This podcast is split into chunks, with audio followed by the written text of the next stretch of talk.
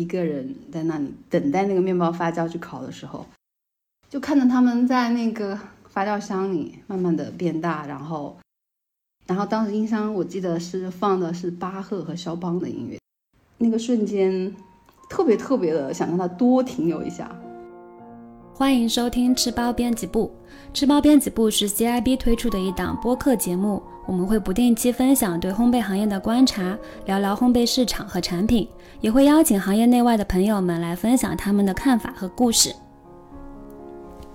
这几年，我们观察到越来越多的女性加入到面包师的行列，带来了独特的视角和产品思维，但也面临着质疑和困境。在三八妇女节之际，我们特别推出了女性面包师系列，将分几期节目邀请行业内的女性朋友们来分享她们各自的从业经历。大家好，欢迎收听吃包编辑部，我是蘑菇，我是兔子。今天是女性面包师系列节目的第一期，首期嘉宾我们邀请到了好朋友慧，从西藏林芝、广东海南、上海、湖南。他的身份实现了从公务员、公司职员、面包研发人员、面包主厨的多重跨越。面包师、两个女孩的妈妈、摄影师，这些标签都不足以简单定义他。接触烘焙十年，正式入行六年，如今他将烘焙视作此生的方向，毫不犹疑。二零一九年 CIB 成立之初，会与我们同行了两年，后回到长沙一家精品面包房担任面包主厨至今。嗯，那慧先跟听众朋友们打个招呼吧。Hello，大家好，我是慧，今天很高兴可以跟大家在这里聊聊天。欢迎慧慧，欢迎欢迎欢迎。那么第一个环节，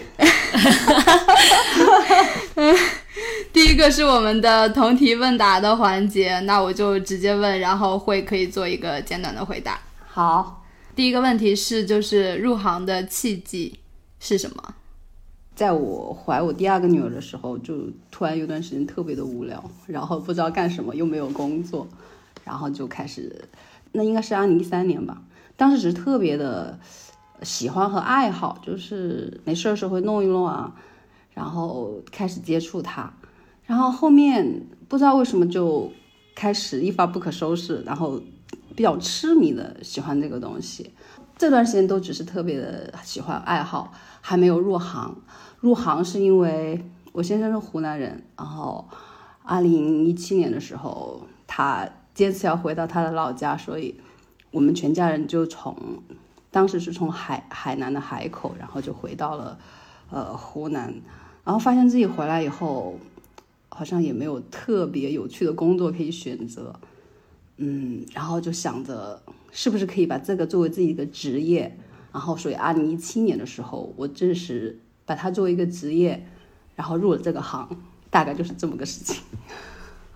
嗯，第二个问题是做面包的时候会有一些什么小癖好吗？我会比较爱吃糖，因为有时候糖它可以迅速补充能量。觉得作为一个女生，其实在体力上还是会有一定的弱势，但也并不说一定是很累就是吃糖，就就会有时候特别想吃糖，然后。嗯，就养成这样一个习惯。另外的话，就是厨房里，当过了高峰期的时候，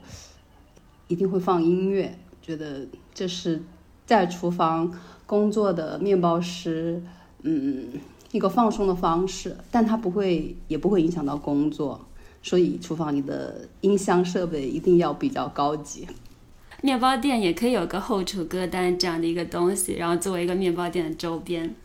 对对对，而且而且这个歌单很有趣。其实你可以把歌单的顺序给它设计一下，就是啊，比如说清晨来的时候，一般前一两个小时可能不会放，因为大家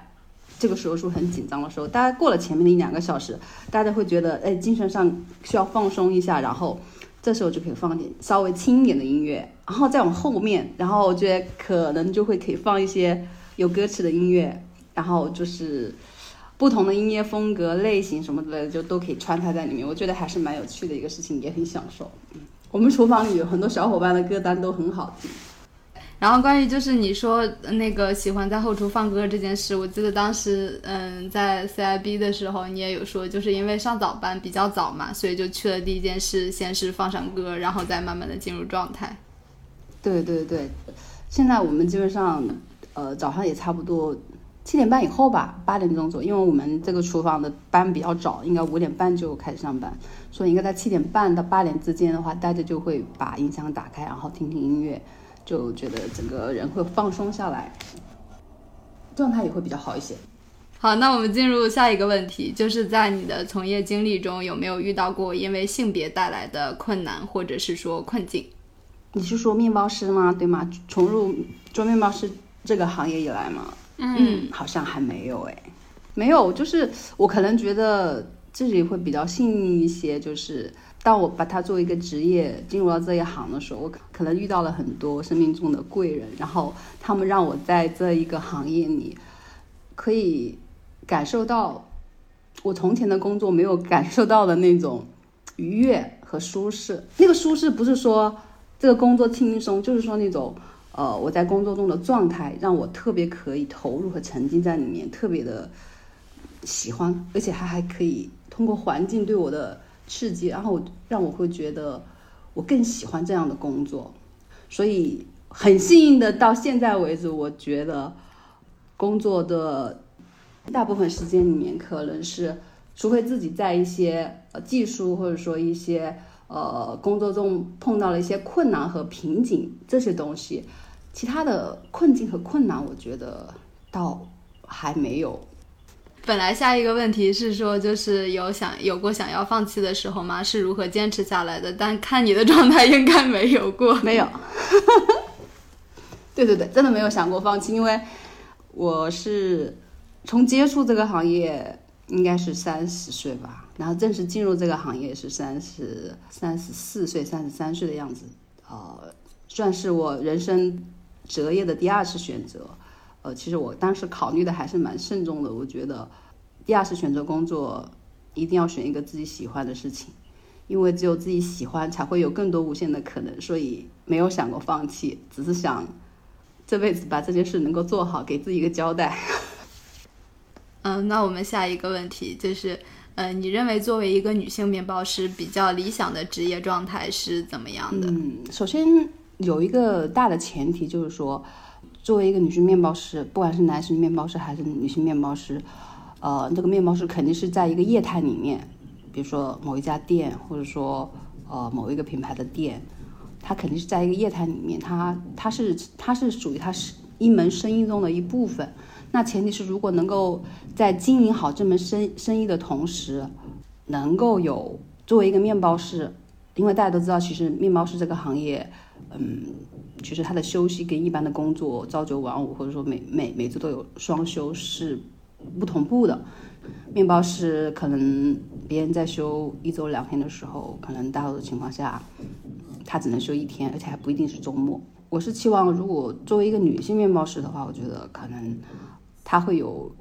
更多家庭方面的一些呃责任，需要一些对家人的陪伴。当然每个人都会有啊。如果是说女性面包师哈，我就会想着她会有小孩嘛，因为我自己也有两个小孩。就说我希望一个理想的职业状态是，就是说能够经营好这门生意的同时，他可以有一个正常的作息和休息。这样的话，生活和工作如果能够都有的话，它才是一个良性的循环，它会有无限的。力量去推动他继续坚持做这个事情，然后这个行业的现状，我觉得这个现状其实在国外是现在有些行业是可以做到，比如说不一定是一定要周末休息，但是说可能他休息的时间是可以满足到一个星期会有一天两天，哦，甚至达到两天以上。有时候如果会有一些法定节假日什么的，嗯，我我是希望这个行业以后能够慢慢去改善，呃，让面包师这个职业的工作时间。呃，更加的正常。一个面包师会拥有更多的面，这样的话，我觉得会有更多的有趣的人会进入这个行业，然后这个行业应该就会发展的更好。我是这样想的。嗯，因为你刚刚既然你提到了，我还是想展开来问一下。虽然我自己个人不是很喜欢这个问题，就想说你的。作为一个女性，你的生活工作要怎么去平衡？这其实对每个人来说都应该成为一个问题，而不是说女性在社会角色上好像承担了更多要照顾家庭、照顾小孩的这样的一个责任，然后会被经常问到这个问题。但，嗯，它应该要成为，就是不管是女性还是男性，在一个家庭成员里面都要去平衡的一件事情嘛。但落到你具体的一个情况来讲的话，你刚刚有提到你是两个女孩的妈妈，那，嗯，然后可能之前也在不同的城市有待过，然后跟先生的话也是需要去做一些，呃，步调上的一些协调。你在这中间有遇到什么样的一些困扰，然后是怎么样去调整的吗？对，就是我还是特别感谢我家人的支持，因为如果没有他们的支持和对我的包容，我可能真的没有办法去坚持去做这这样一件自己喜欢的事情。我现在的工作呢，就是我还是有一定要求，就是当初可能也遇到一个特别好的老板。当初我来他这里工作的时候，我第一件事就跟他说：“我说，我说我虽然知道这个行业。”大家的休息都一就是一个一个星期一天，一个月四天。但是我跟他说，我说我可以工资低一点，但是我一定要求一个星期至少有两天的休息。嗯，可以是周末，但是也可以，如果是特殊情况，我也可以不周末休息。但是我希望能够保证我每周可以休息两天，因为我需要陪伴家人和孩子。我我就是很诚，我就是很诚恳的跟他说。然后，嗯，老板也是一个女。也是一个女生，她特别的能理解我，所以，所以我从呃在她这里工作，所以我个人来说，我的休息是预留了时间去陪伴家人的，这也是我给家人的一个交代吧。所以，嗯，在工作的时候，我可能会很认真、很努力的去工作，但是，哦，在休息的时候，我会把所把所有的时间都拿下来，去开心的陪伴家人。大概是这样的一个情况。那我们进入下一个问题，嗯，平常的时候会通过什么样的方式来提升自己的手艺？然后都会从哪里去汲取一些产品的开发灵感之类的？首先，我们说个大 大概的一个方向吧，就是因为我每天都在厨房工作的，所以这个实践上肯定是足够的。另外一个就是，平常我觉得在理论理论上的学习是不可缺少的，就是说，嗯。每一天，每一天的面团，每一天的状态，它都会有不同。然后有时候你可能因为失误而导致一个特别好的结果，或者是有时候一个特别好的制成，但是却没有出很好的结果，你就会有产生很多疑疑惑和疑虑。所以这个东西其实是需要你在理论上去去去充实它，去补充它。呃，我们能够接收到的理论其实。有很市面上会有很多不同版本的教材啊，包括不同版本的工具书啊，然后，但它只是理论，你要去吃透它，然后要去把它转化为自己在实际工作中的经验，你至少要百分之六十以上的时间是在厨房的。为什么这样说呢？就是你可以关注到大部分在制成中的各种问题，然后记录下来，或者作为你的经验积累下来，然后在你。工作之余的时候，你再去对理论的去钻研、去消化，然后把这两者结合在一起，我觉得这一个是技术上的一个手艺的提升。当然，另外的手艺就是说，包括你的整形啊，包括你的各种呃速度啊，你是可以在厨房得到锻炼的。但是那个只是一个肌肉的记忆嘛，是吧？然后核心问题的解决，我是这样去去提升的。而且在理论这一块的话，你要看不同。呃，国家的，不要说那么多国家吧。比如说，我觉得现在在理论上比较权威的，第一个就是亚洲的日本，然后还有就是欧美嘛，美国，他们的理论，然后是两个不同的方向。就是我学习了以后，至少就说我在日本对于面包制作技术的理论的学习以后，我再去看欧美的，其实他们是两个不同的方向。就是我看了日本的，我学习了日本的理论，我可能在这样做面包，我是这个方向。但是欧美的理论告诉我。从另外的一个角度去调整这个面团，其实你会更容易的去理解它为什么要这样做。意思就是说，在理论的不同理论的交叉学习中，你也可以得到验证。然后你觉得，你这个面团如果出了问题，你应该从哪些方向去思考它？就是这就是我在最近两年吧，两三年的时候，我觉得这种学习方式对我技术的提高来说是有很大的帮很大的帮助的，就是而且我特别喜欢这种学习方式，就是我现在也一直是在这样做，所以这个就是一个呃手艺的提升。但如果我没有碰到更好的老师来直接对我进行指导的时候，我就会采采用这样的一种方式去自我提升。当，这个过程中可能还会走一些弯路，会有一些曲折，但是，呃，至少在当时当下，如果我解决了某些问题，它会成为我的一个记录。哦，以后我可能能够看到更高层面的问题的时候，哎，我再缓过头回来想的时候，哎，是的，我是这样走过来的。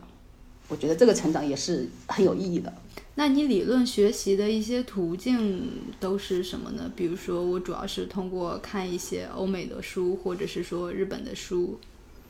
嗯，现在目前能接触到的就只有书啊，不然的话就是去读书啊。我现在是在看书，然后接下来我也想出去去读读书，大概是这么一个情况啊。这个就是提升手艺，我现在目前的一个自我学习的方式和方法。后面关于那个灵感的那一块，灵感的方向是可以多面的。嗯，打比方，客观上客观上的话，比如说你看食材的搭配、色彩的搭配。面包造型的选择和设计，这些都可以通过学习啊，然后经验的积累啊，去实现。比如说平常看视频啊，或者说看图片啊，看到一些很好的店，一些名店，或者说一些嗯很有意思的店，他们都会有一些很经典的面包。你根据自己个人的审美，你会会会有一些自己喜欢的，然后去把它。呃，记录下来或者是存下来，然后或者有时候你只是眼睛过了一下，可能你就脑袋里有些印象，你在想，哎，这个大概可以以后用在什么地方，会有这么一个想。但但哪一天你在去开发产品、设计产品的时候，你可能这些点你就可以把它糅合进来去用进来，这是客客观上的一个。然后像食材的搭配的话，也是可以学习的嘛。再还有一个主观，你自己吃到什么好吃的东西，你也会在你的印象中把它留存下来。可能到了哪一天你可以用得上，然后另外我觉得还有一个重要的就是说，呃，主观上你想要的一个感觉，啊，这个这个可能就是好像更符合灵感的这个点哈，但是我就觉得它只是灵感的一方面，就是打个不是很恰当的比方，呃，比如说，嗯，你想给爱人写一封情书，你在思念对方的时候是一种什么样的感觉，也可能是一个灵感的方向。打个比方，比如说，哎，这个情人节我可能要设计一个什么样的产品。是吧？它是作为一个情人节的产品，我会设身处地想一想。当然，首先你要符合你自己店铺的定位嘛，是吧？然后你店铺的定位在一个什么样？然后你的价位在一个什么样？你希望什么样的人可以去消费它？然后其实其实那你设计就会有很多要求。但是我觉得人类的情感还是共通的嘛，所以或者是你想让大家呃是是一份很甜蜜的感觉，或者说哎。呃，或者或者是其他的一种惊喜的感觉，它这也是灵感的一个方向。然后或者是你你想象的一种味道啊，或者是一个气氛啊，这这些东西主观的感受其实也能够为你设计产品的时候给你提供一些呃思路或者是元素。这些主观上的感受会按就会让这个产品的实现的时候，有时会有更多很心动，会有很多吸引人的地方，而不是简简单单的就是说把一些东西拼凑起来。我觉得这样的一个产品可能会更有灵魂、更有生命力一点。我们进入下一个问题，嗯，就是会可以分享一下被面包治愈的时刻。其实被面包治愈的时刻真的有好多好多。十二月份做那个潘尼托尼的时候，因为不是那一批潘尼托尼全部都是用那个种做的嘛，就是没有商业酵母，所以它发酵的时间会比较久。然后那天可能错误的估计了它 出炉的时间，所以一直要等它发好烤出来。然后大差不多到了凌晨两点钟，那天晚上厨房就其实也不需要很多人，因为最后只需要一个步骤封烤就好了嘛。所以那天那天厨房就只有我自己一个人，然后我也放了音乐，一个人在那里等待那个面包发酵去烤的时候，就看着他们在那个发酵箱里慢慢的变大，然后给它装饰。然后当时音箱我记得是放的是巴赫和肖邦的音乐，都是纯音乐啊，有一些会比较澎湃一点，有一些又比较安静一些。我当时我也不知道为什么，我就觉得虽然今天已经很晚了，我一个人在厨房，我一点都没有觉得它很孤独或者是孤单。我当时就觉得那个瞬间特别特别的想让它多停留一下，就是这种感觉，就是我这这种感觉，就是我以前在我以前做过的任何工作中是没有的，所以就是我为什么一直会坚信自己一定会在这个行业继续做下去，大概就是这样子。因为我我记得那段时间，就你在 CIB 的时候，应该是快要离开的时候，然后我们之前不是也是做 Pantone 嘛，嗯，然后然后你就是你就陷入了对一个意式面包的迷恋，对，然后我们当时也在畅想说，是不是可以开一个意式面包的专门店？这种，你现在对意式面包还是有这样的一个迷恋吗？会啊，其实我自己在内心里，我还是挺喜欢意式面包的。其实它它是一个它是一个美的两个极端。我个人的认知和感觉啊，打个比方，你说潘尼托尼，嗯，潘诺潘尼托尼和那个还有一个黄金面包，其实是意式面包里面很华丽的面包，因为他们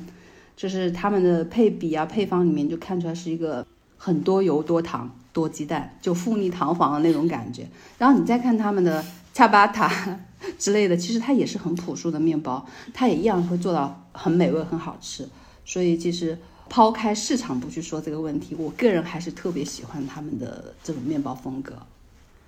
那如果有机会，我能够去放大它，有机会能够把它呈现到更多的喜欢意式面包的客人面前。的话，我还是很有热心、热情吧，很有热情去把这个事情做好，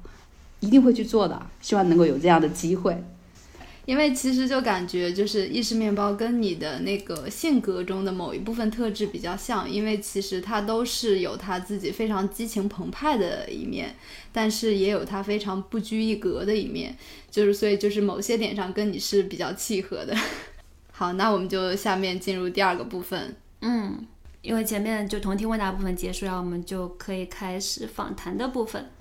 嗯，那会差不多就是二零二一年初回到长沙的嘛。然后那个时候呢，也是新中式烘焙的风很大的时候。嗯，然后因为就是在业内讨论度比较高的那个品牌，两个品牌吧，也都是从长沙开始开店的嘛。对。那这种资本的介入呢，其实让烘焙品牌也有了一些新的玩法。你们当时有感受到一个冲击吗？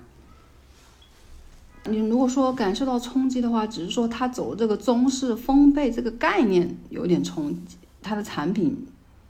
倒是冲击感受不是特别的明显。那个产品我们以前都吃过嘛，也不是说什么特别新的东西，它只是说它在整个包装设计上啊，更多的年轻人去参与它呀，然后更多的活动去推它呀，让它到了一个就。像到了一个潮流的前线，让更多的看到了它。就是因为以前可能是觉得就是一个很普通的一个我们小时候吃的点心嘛，那现在就突然觉得它很 fashion，它很潮流，它很流行，那种感觉给我更多的冲击。但是实际产品我觉得就没有特别。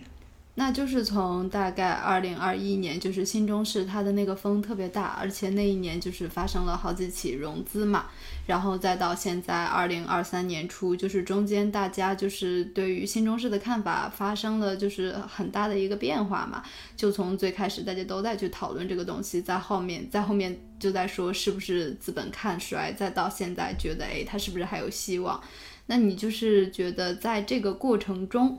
嗯，就是经历了两到三年的一个发展之后，你觉得长沙的烘焙市场有一个什么样的变化吗？嗯，长沙因为它是一个网红城市嘛，不管是哪一块，呃，因为我是一个食品人嘛，我可能很更关注食品这一块。我觉得它肯定是在呃运营包装这一块会有一个很强的点在那里。但是目前的情况来看呢，就是我个人的感觉是觉得，我觉得这个运营和品牌的设计，包括整个呃一套完整的视觉传达，肯定这个是作为一个商品很重要的一部分。但是产品本身其实我觉得也特别的重要。如果您的产品最终不能俘获客人的心和客人的口味，它能走多远，还是？还是持一个比较保保留的看法吧，因为在我看来，那些很经典的、经典的食品，它都会流传很多年。它还是有背后的一套，嗯，坚持和坚守在后面吧，而不是说，嗯，我只热闹一下场子以后就，哎，我就不知道何去何从了。我个人是比较喜欢那种，最终你的市场的运营的一个方式，营销的一个方式，只是能够让你的产品更强、更厉害。嗯，让更多的人能接受，而且最后能够活得很好，能活很久，这样我觉得才是资本能够进来最后想要得到的结果吧。其实有，不管是有更多的资本，还是有更多的关注度，其实对这个行业来讲肯定是好的。嗯，但至于就是，呃，资本注入之后要怎么样可以让一个品牌或者某种产品让这个市场可以更加持久、更加健康的发展下去，可能大家也都还在摸索。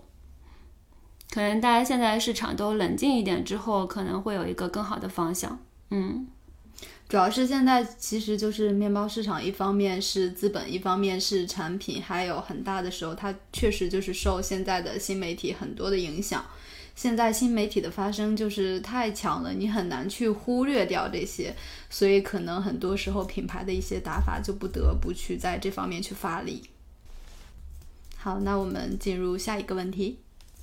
那就是除了这个市场和产品的变化之外，你还有看到哪些变化吗？我比较关心的就是像那种原料的供应啊，然后还有包括比如说相关的一些监管的法规这方面，然后以及从业人员的一些类型啊，或者入行的一些契机啊，这种是不是会有一个变化？因为我们之前其实跟呃同行交流的时候，也会聊到他们有些在。嗯，不同的城市，然后当地的一些原料经销商或者是供应商，其实，呃，不一定能够满足他们的一个产品开发和生产的需求的，所以这个其实在很大程度上也限制了他们一个产品的发展嘛。嗯，所以我就想说，就因为长沙其实这几年的一个变化还挺大的，然后在这个这几个方面，是不是也有一些相应的变化去匹配它在市场和产品这个方面的变化？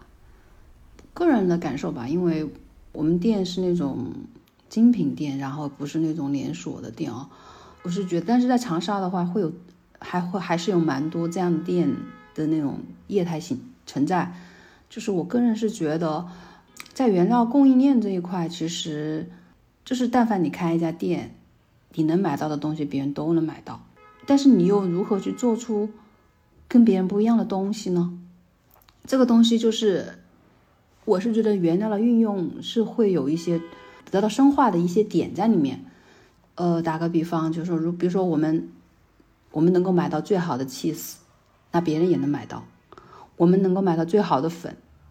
别人也能买到。大其实只是谁能付得起钱，其实东西都你可以买得到嘛。但是如何就是说把把这些买到的东西，呃，能够把它更好的用好，我觉得在一个。作为一家面包店，或者说，呃，其他的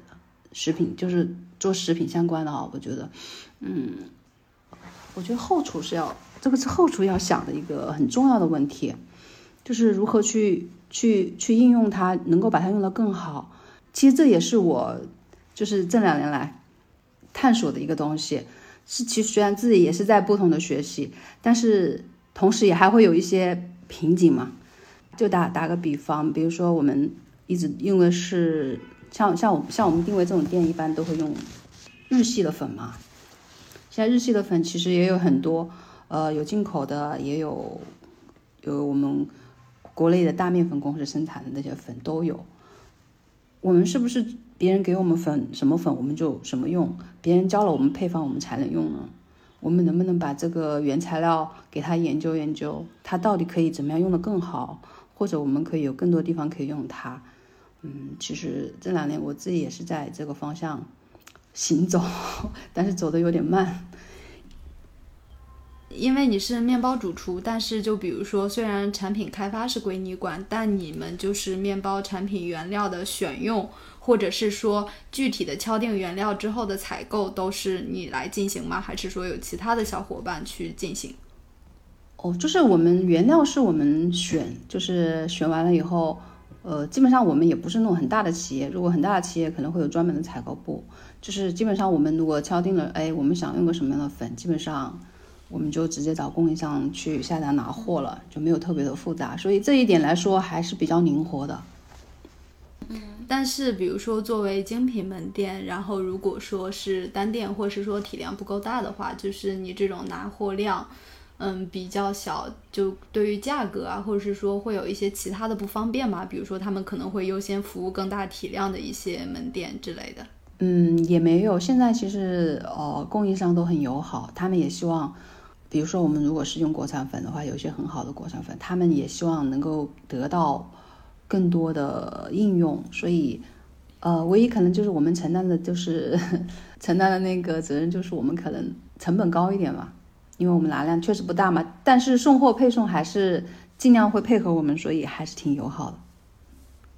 因为我们其实之前也有跟行业内的其他的主理人去聊过，就是发现不同的城市可能就是这个经销商的那个业态会稍微有一点不一样，因为他会提到，比如说，嗯。单店或是说体量比较小的话，跟经销商去采购，可能也是他们会面临的，呃，甚至会成为他们的一道关卡吧。就是说，会中最终甚至就会决定我采不采买这个原料，可能就是过程中不像不像你这边可能这么顺利吧。现在我们还好，其实唯一一个我觉得是一个一个硬伤的是，我觉得我们用了一些我们呃国产的小麦，然后制作的粉，我觉得它其实是嗯，比如说像我们的国产粉，其实更多的是拿来做包子、馒头嘛，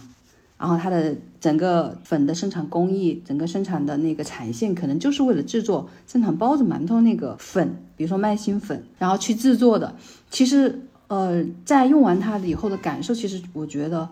如果拿它去做，按照法国按照 T T 系列的粉去生产的话，它应该也会很棒。这个就是没没有办法，确实没有办法实现，因为这个体量确实太小了。我也跟他们相关的那个负责人聊过这个问题，他说确实这个产量太小了，它不足以支撑我们去用一条设备去生产这个，并不是说它生产不出来。我觉得这个在以后的推广，我们国产粉可以。被应用的更好的话，我觉得未来实现这个也不是不可能的。烘焙市场还有待做大做强，然后可以让更多的原料商愿意来做更多符合烘焙应用需求的一些原料。哎，我很好奇，就是你们因为国产粉也是后面才开始使用的嘛，就是怎么会开始说转向国产粉的一个测试，甚至最后我就确定了用有一部分产品用国产粉。中国它是会有很好的、很棒的小麦的。然后我有一次听到了中粮的那个陈老师、陈燕老师的呃一个课程，然后就听他介绍我们中国最好的小麦生产是在哪里哪里哪里。然后我当时我当时就对这个小麦特别的感兴趣。然后下课了以后，我就去问他，我说日本有梦之蜜，我觉得他们视为果粉。我觉得这个是不是可以称之为我们中国的果粉？然后那个陈老师就回答我说，它它是一个产量很小，但是品质特别优的一个小麦品种。我就问他，我说那它的粉现在做成哪哪些？我可以我可以买到吗？或者我可以用到吗？那个陈老师就告诉了我，现在市面上哪些粉是用它做的。但我后来进一步打听，就是呃有些粉可能是掺了别的粉一起做的，不是纯的那个品种。后来回到长沙以后，然后就联系了本地的供应商，我说有那个纯粉吗？然后他其实卖的真的不便宜，如果他也卖出国外加上关税的话，它真的不比我们平常用的进口粉要便宜，甚至还更贵。但是我觉得我们在国内用它更新鲜呀，而且它也很好用啊，为什么不可以？只是说它这个粉的性能是因为由于产线由于产线束缚了它，所以它没有把这个小麦更多的魅力给表现出来。所以这是一个小遗憾，所以我说我可以等呀，就希望我能够碰到更多更好的原料，比如说我觉得呃除了面粉以外，比如说我们平常用的一些嗯其他的原材料，我觉得我们能够找到本地更好的，我觉得我们都可以拿过来用一用，真的不一定说贵的就是好的。就是我们作为一个平台，会希望说可以跟上游一些原料的厂家有更多的一个沟通。嗯，然后一方面，其实他们也需要去收到一些市场的反馈，然后才可以去设计出就是适合这个市场的一些原料。然后另外一方面的话，就是我们也需要获取上游更前瞻一点的信息，然后看哪些东西它其实是可以应用在烘焙里面的。因为你其实可能从不同的角度切入去想这个原料可以怎么运用的时候，我们就都可以打开思路，就可能会有更多不一样的碰撞。嗯，你哪怕不是说从很大的那种家国情怀来说，你就说从小的，比如说原料的这种环保性，你进口原料，你涉及到能源的消耗，包括很多中间的环节、新鲜的问题，肯定是在地原料的使用是更加经济环保的。那刚刚还提到，就是在从业人员这一个方面，有没有一些，就是如果以后厨的小伙伴为样本的话，嗯，就是嗯，面包师加入这个行业的契机啊，然后他们一些个人的特质啊，这些你觉得有什么变化吗？嗯，就是后厨工作小伙伴的这个群体画像，就是你入行这几年观察到的。因为就我们自己观察来看，其实我不知道是不是就是我们自己的一个。我们本身会更关注入行的女性面包师或者怎么样，但是我们会看到的就是有，呃，更多类型的呃女生加入到这个行业，她们可能嗯、呃不是像之前比较传统的，我只是把它作为一个手艺，然后呃然后可以作为我的一个谋生的一种方式才进来的。她们很多可能我比如说专门是受过一个比较系统的一个专业的培训，然后我后来坚定了自己想要走这个方向，然后进入到这个行业之类的，或者像慧慧一样，嗯、有很多是在呃其他职业，但是在学习了面包或者接触了面包之后，然后激发了这个对面包、对面团的一个热爱，然后也转行进入到这个行业，可能会有一些更明确的这样的一个背后的转行动机在里面。嗯，所以因为我们观察到这个变化其实还挺明显的，所以就想问一下，你是不是也看到有这样的一个变化？整体来说，这个行业的呃从业人员其实就是呃还是参差不齐的。从传统的那个烘焙行业，然后的过渡和转型，然后到现在这个社会很多更多的从线下发展到线上，其实对从业人员的要求也会也会有一些提高。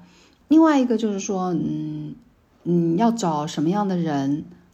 去来做这个事情，你会碰到什么样的人，然后你碰到以后。嗯，有没有给他提供一个比较好的道啊？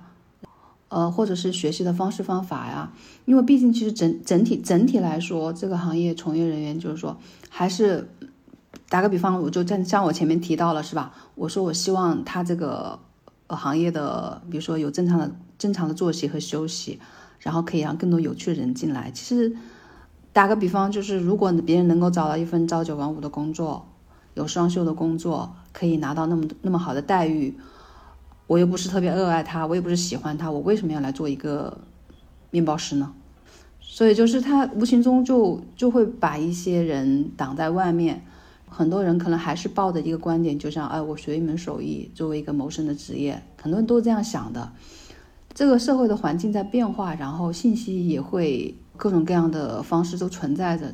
我们可以了解了解到这个。这个这个面包这个行业，更多的世界的话，我觉得你是会会不会有一些启发，会不会有一些自己自己的想法？但是他能不能看到？我觉得有时候一个人他自己可能没有意识到，但是如果你有一个团队，就可以给给他一些指引，给他一些指导，其实你也可以把这个工作做得非常漂亮。嗯，国内确实会比较缺失比较。呃，系统的或者说是理论和实践结合的这样的一些培训项目吧，或者专业训练的这样一些项目，然后或者说，嗯，大家获取渠道会比较有限，然后参加各种类型的课程呢，可能费用也不菲，所以就是可能会有些人，嗯，之前的时候会缺失这一个部分，但现在就是。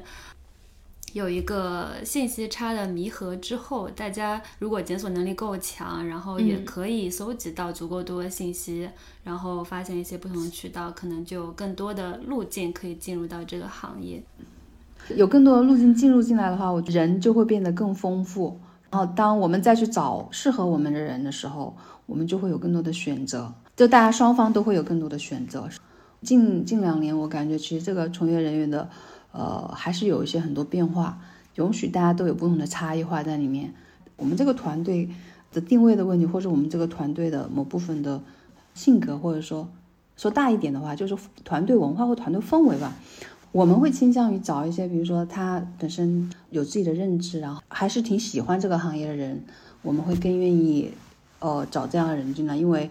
这是一个前提嘛。我觉得他这样的一个。就这样筛选的一个基础的情况下，他呃会让我们这个团队人嗯走得更远一些。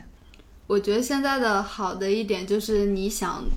自己的团队有这样的人，你就可以招到这样的人。因为我们就包括我跟兔子之前跟很多行业内的前辈去聊天的时候，我觉得挺有意思。因为他们有的时候会说自己以前的那种入行的经历，都说我十几岁就开始做面包，所以可能他们那会儿确实就是当做一个谋生的手艺去。但是现在，包括我们自己接触到的很多有意思的面包师跟一些西点师，他们确实都是经过系统的学习，然后因为很喜欢这个，所以会。坚定的选择进入这个行业，所以就如果要是说说的俗气一点的话，那比如说就是呃学历上可能确实会有一些变化，而且就是嗯，它有的时候会形成，就是你如果要是跟之前去相比的时候，就是。嗯，从业人员的画像有一个明显的不同，是因为现在就是以前大家进入这个行业可能不会说带着一带着一些期待，或者说带着一些滤镜，但现在不管是你是因为爱好者，或者说其他的原因，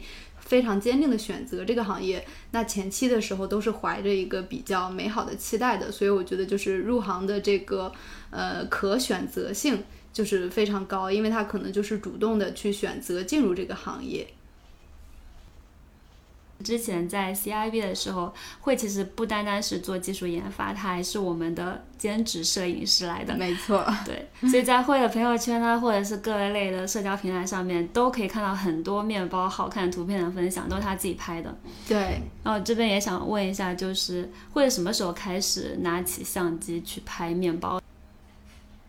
为什么去拿相机？就是开始做面包开始以后，我时不时在厨房会看到。他们有时候真的是特别特别特别的好看，可能叫情人眼里出西施是吗？比如说可颂丹麦系列的，就是他们在发酵前入炉前那个状态也特别特别的好看，它每一个层次之间的撕裂感，然后就就会很狂野，你知道吗？就是那个状态的时候，你烤出来那可颂一定是非常非常的漂亮。它在入炉前那个刷完蛋液以后很亮，然后呢每个层次之间又就又很剔透。哦，就真的是特特别特别的美。其实我每天上班那个相机估计有两公斤，我我不知道我那天会不会一定会拍，但是我一定会把它背在我的书包里。我觉得好像不不把它背上去，好像很没有安全感，因为我不知道哪天碰到很好看的面包状态的时候，不一定是面包，我我我不能把它留下来，我就觉得我一定会后悔的，所以我每天都背着它。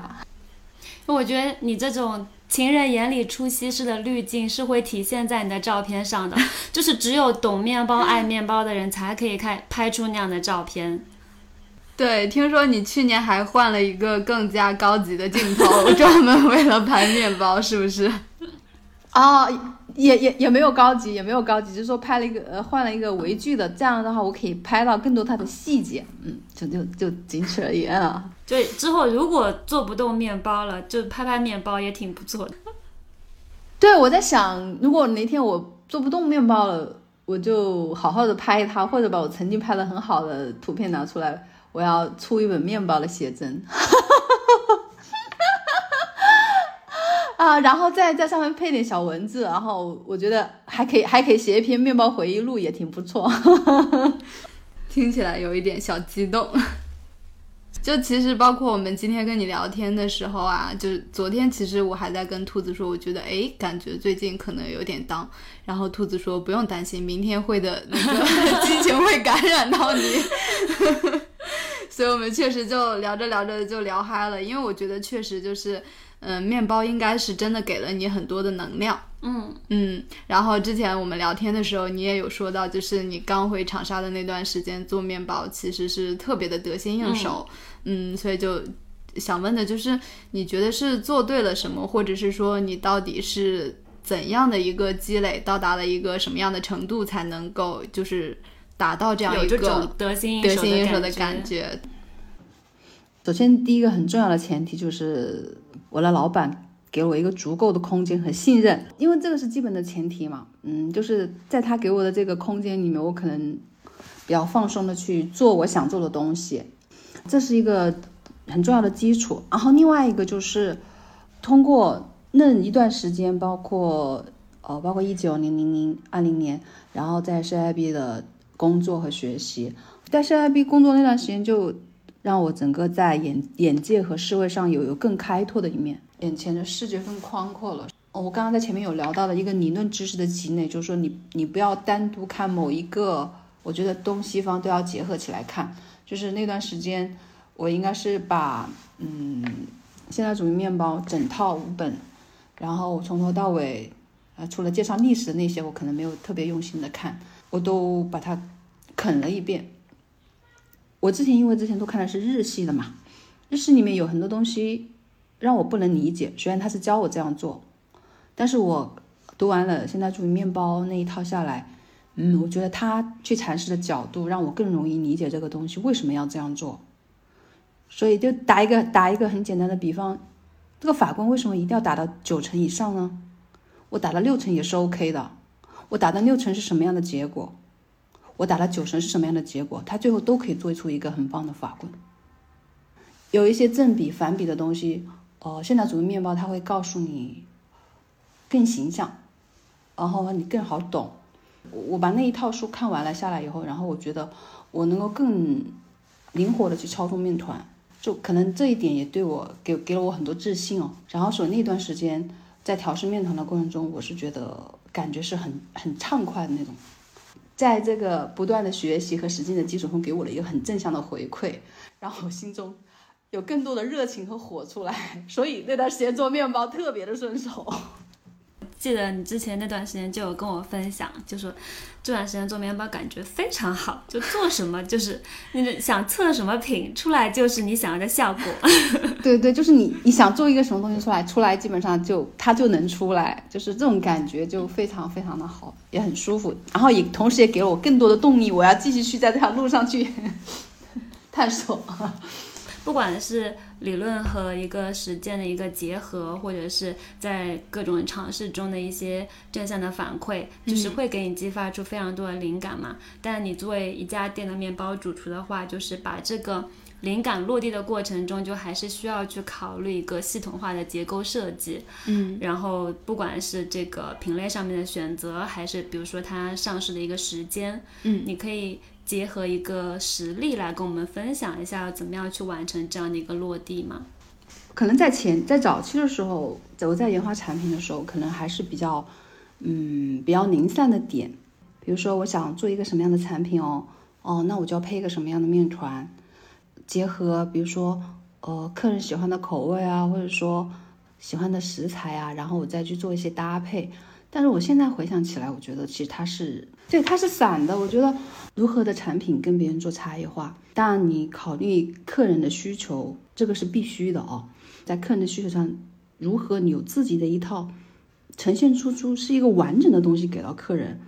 而不仅仅让不仅仅说我去你你家面包店买一个面包哦，我吃了我觉得好吃就完了，你有更多的东西可以让客人去感知到吗？然后这个东西，或者他不能一下子感知到，如果他成为你的一个忠实的客户，他是不是可以慢慢的感知到呢？就是我我我最近开始，我就会有这样的一个想法。一家面包店，就像比如说我认识兔子，我认识蘑菇，嗯，他们是一个什么样的画像在我的脑海里？我觉得客人在认识面包店的时候，他一定也会这样想。可是我们能不能让这个面包店？他会有一个非常鲜明的性格，在客人的心中呈现出来。我觉得这一定是体现在产品上，至少有百分之五十以上的存在。另外的，比如说你的产品陈列啊，你的视觉传达呀，你的营你的营销啊什么之类的哈，然后包括你的装修风格都是要给的。那你的产品是不是跟这个东西吻合、契合在一起？我觉得是非常重要。就是这就这有一个很关键的词，我个人觉得就是你的产品线的。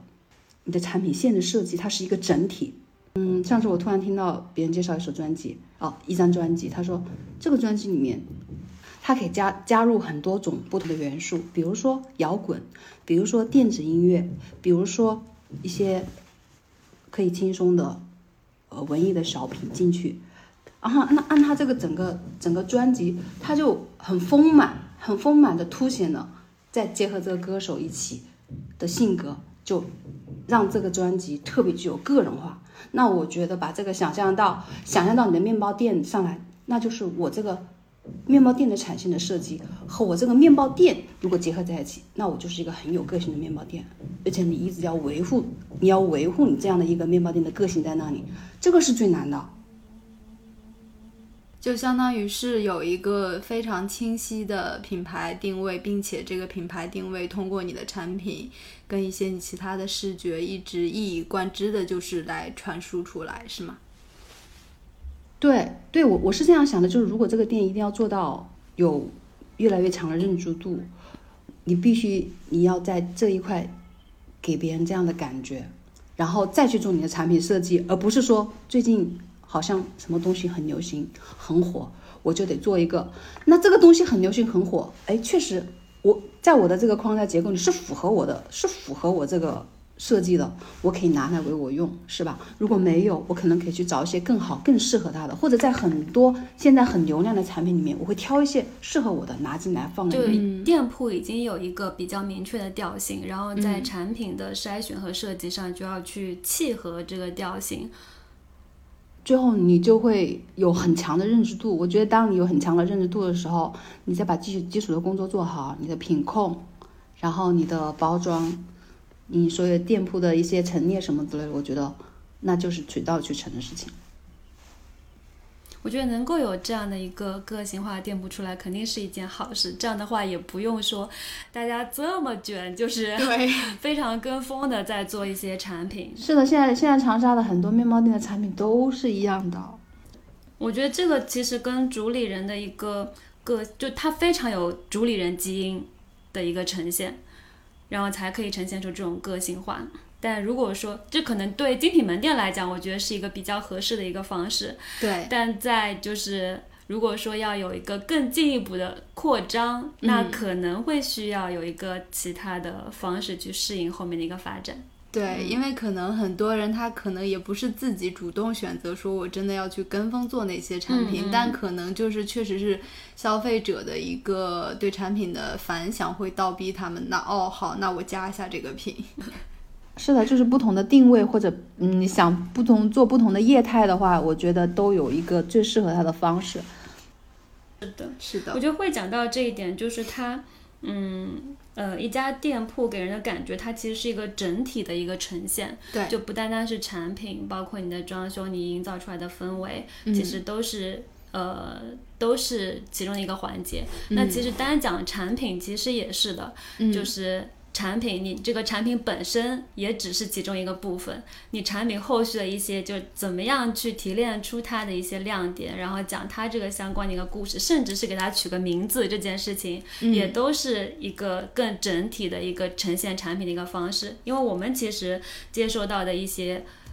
嗯，最近吧，接收到的更多的一些客户的需求来讲，他们也不单单是要你设计一个产品，他还希望你设计一个产品理念，就是背后就是他后续的一个营销上面的一个话术，甚至它呈现方式都希望你有一个更加完整的呈现。但我觉得这个其实是需要的，因为像我们前段时间吧，就看到那个 Drunk Baker，嗯。他出的那一个辣小辣条。哦，对，就它本身其实就是一个丹麦酥嘛。但如果他只是跟我讲它是一个就是扭一扭的丹麦酥的话，我不会说我要点开来看一下。但他给它取了个名字，它是小辣条，然后就哎好像有点妙，然后就可以看一下。因为它其实就相当于是跟很多人的一个童年记忆结合在一起嘛，就是小时候大家都吃过辣条嘛。对。然后在一个这样的面包品牌，它出现了一个说小辣条，所以我当时就觉得很好奇。而且它不仅是名字取的棒，就是你点进去之后，它的他的那个画风，因为他是以那种插画的形式，就非常的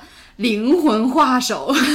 所以我们当时看了就觉得，哦，这个真的确实一下子让人记住。就它首先很有意思，第二它能跟就是我们嗯中国本地的一些特色，它做一些不管是情情，不管是说我们感情上，还是说就是它产品形态上、形状上的一个结合。所以当时那个产品就给我们的印象非常深刻。就虽然我们还没有吃到那款产品，但是就已经先被那款产品给吸引了。那其实就是嗯。经过这两年在一线的一个，呃，在在一线的一个发展，嗯，我觉得会其实对，呃，面包或者说精品面包店这样的一个生态，其实已经非常有见解和心得了。所以，因为我们也知道说你现在是下一个阶段是希望能够先停一下，给自己充个电，然后去做一个进修嘛，然后也就也想说为什么会选择在这个时间点。觉得我啊，我现在需要去进修一下了。首先，其实还是最重要的一个问题是，觉得也遇到了一些瓶颈，就是不仅不仅仅是技术上的，还有环境上的封闭。我觉得，呃，这两年就是基本上是在前线啊，一线，然后去工作，然后其实也没有花更多的时间去出去走走看一看啊。然后通过这种自学的方式，我觉得就已经达到我自己一个瓶颈。所以，我我我想，呃，去，呃，去读一读更专业的老师的课，能够有现在的面包会有什什么新的变化，或者说，呃，看到一些我没有看到的，期待有一些新的东西可以可以进可以进到自己的脑子里。首先，前提第一就是肯定是希望自己的理论知识能够更加的系统化，因为我觉得这个是一个最可这个这个是一个最核心的东西。嗯，不管去做一个什么样的东面包，呃，如果没有一个很正确科学的基础知识作为支撑的话，它其实是很不牢固的。嗯，这个也是希望，就是这个这本身是我作为一个面包师，我希望我在我的职业上有更多的嗯深化吧。另外一个就是说，呃，可以直接感受到国外市场一些更多的产品的呃风格呀，或者说他们的思维啊。包括一些，嗯，他们在设计产品的时候，就是我觉得换一个不同的地方，它肯定会有不同的东西你可以看得到的。我现在也不知道是什么，就是我希望我能够带着一个空空的大脑，我就去感受它，然后全部可以装下来，然后再慢慢想。需要注入一些新的东西。对，而且去到一个陌生的环境，可能你所有的就是那些触角会更加灵敏一些。对对，我希望我还有更，我希望我的触角也会更敏感一些。而且吃的嘛，它就是需要你调动五感去感受的。因为我们其实，在日常搜集信息的过程中，也会看到国外有很多的一些产品，然后你哇，这好棒，好想吃一下。就是对，就觉得你应该要吃到，你才可以更完整的感受到这个东西，然后知道它到底是怎么样形成的。嗯，那我们进入下一个环节。嗯，好，那我们就进入到第三个环节，就是我们的心动的包，就是心动的面包，就是可以分享一个呃近期看到的或者是吃到的你印象比较深刻的面包，就是嗯，不管是正向的还是负面的，只要你觉得印象比较深刻，你想要拿出来分享一下的都可以。是我去年的时候。我吃过一家面包店的一个吐司，它那个馅料处理的真的很完美。它每一个面，它每个吐司里面都有馅，但它的馅真的丝毫不影响它的组织。它很重要一点就是它那个馅料的湿度控制的很好，就刚刚好，不很干也不不湿。然后这样卷进去，然后它那个馅料就成为它组织的一部分。然后我切开看，我说哇，这家吐司做的真棒。然后那天我吃了它两三款吐司，我看它的组织依然很完美，所以我那时候觉得，嗯，真的。还不错，非常非常的不错，就是这种吐司，呃，处理的手法还是挺好的，就是可以借鉴参考。那它是馅料打入面团的，还是说就像兔子刚才问的，它是卷入的？嗯，它应该是抹上去的，它是抹了以后卷起来的，它那个馅料不湿，就湿到那个程度一点都不影响它那个面包的组织，所以整个吃起来是一个整体合二为一的，然后就觉得很棒。分享一下我最近比较心动的面包。嗯，怎么说呢？是因为我中间有一段时间特别的想吃肉桂卷，疯狂的想吃肉桂卷，但因为呢，就是我们的定位又在大郊区杨浦，所以我就想，哎，要么网购一款吧。网购一款，当时我就去在那个橙色软件上去搜的时候，搜肉桂卷，中间就有跳出来一个，而且但但我其实被那款吸引，不是说因为就是那款评价特别多或者怎么样，我是被它的商详吸引的。这个我之前我记得应该也有跟慧还有兔子分享过，是因为它的商详非常的简单，它的商详上就写清楚了它用的哪些原料。然后它的所有的成本，包括它最终赚取只赚取百分之多少的一个利润，所以它的商墙上没有任何一张产品图，只是写清楚了我所有的原料跟我的成本，以及我所就是设计的这个产品价格，我所使用的一个我所获取的一个利润。我当时就觉得，嗯，这个非常的具有个性，它其实是一个就是相当于是个人工作室，或者是说。小作坊性质的，就自己做自己卖，然后我就试了一下，因为我对它的商想 非常有好感，对它的这个就整体的这个产品的设计也很有好感，所以我就拿回来试了一下，就觉得它的那个肉桂卷，你说特别惊艳嘛，好像也没有，但它真的很浓郁，就是它的那个肉桂原料用的非常的大手笔，很多很浓郁。当时我记得那个苹果肉桂还有带过来给兔子尝一下，就还挺挺特别的，就刚好满足了我当下的一个诉求，然后我对这个品牌的印象又比较深刻，然后吃了之后呢，又觉得嗯还不错，是肉桂的感觉，因为肉桂它很浓郁，然后稍微有一点点就是那个苦的感觉，还有就是苹果粒加入嘛，而且它的那个整体的包装里面会有给你加入一个，我忘记是脱氧剂还是防腐剂，所以就其实是。当时是等了几天，他才给排单排好、生产好发给我，所以当时我当时收到之后，第二天早上就吃了，加热了之后配了杯咖啡，就觉得哇，今天的一天都被点亮了。所以我最近的心动的面包就是这一款。然后兔子可以说一下。好，那我分享我 最近的心动的面包，呃。就周末的时候去了一下中山公园那边，然后就想说，就是往罗山光路那边走，嗯，有一些面包店就想去看一下，嗯，然后就去了杜恩克，然后呢，我的心动面包就是杜恩克的明太子短发，果然是明太子爱好者。因为就是呃不住长宁之后，其实真的是少摄入了很多明太子，因为基本上在其他类型的店铺里面，你很少会看到这个风味嘛。嗯。然后呢，因为他们家不是还有个 Mini One 品牌嘛，然后 Mini One 是有一个明太子麻薯，然后呢，呃，杜恩克是有个明太子短发，然后另外还有个明太子脆片，所以明太子三件套都购入了，所以非常的开心。嗯。然后就呃，明太子短发我也是拿过来第二天早上吃的，就把它又加热了一下，所以就可以恢复那个脆感嘛。然后当个早饭就非常满足。吃到好吃的面包就是特别的开心。嗯，对，是的。就有的时候你比如说，因为我们可能更多的使用场景确实是当做早饭嘛。对。嗯，当早饭比较多。你早上起来的时候，你可能整个身体还没有苏醒，你吃一个好吃的面包，你真的就整个人能够。很 cheer up，你就觉得今天嗯，好像真的还是挺有能量的。好呀，那我们今天就录制到这里。好呀，好呀，再次感谢会，嗯，很开心，不用感谢。如此的对话，期待你学成归来，我们再约。对，好，那我们下次再会，拜拜。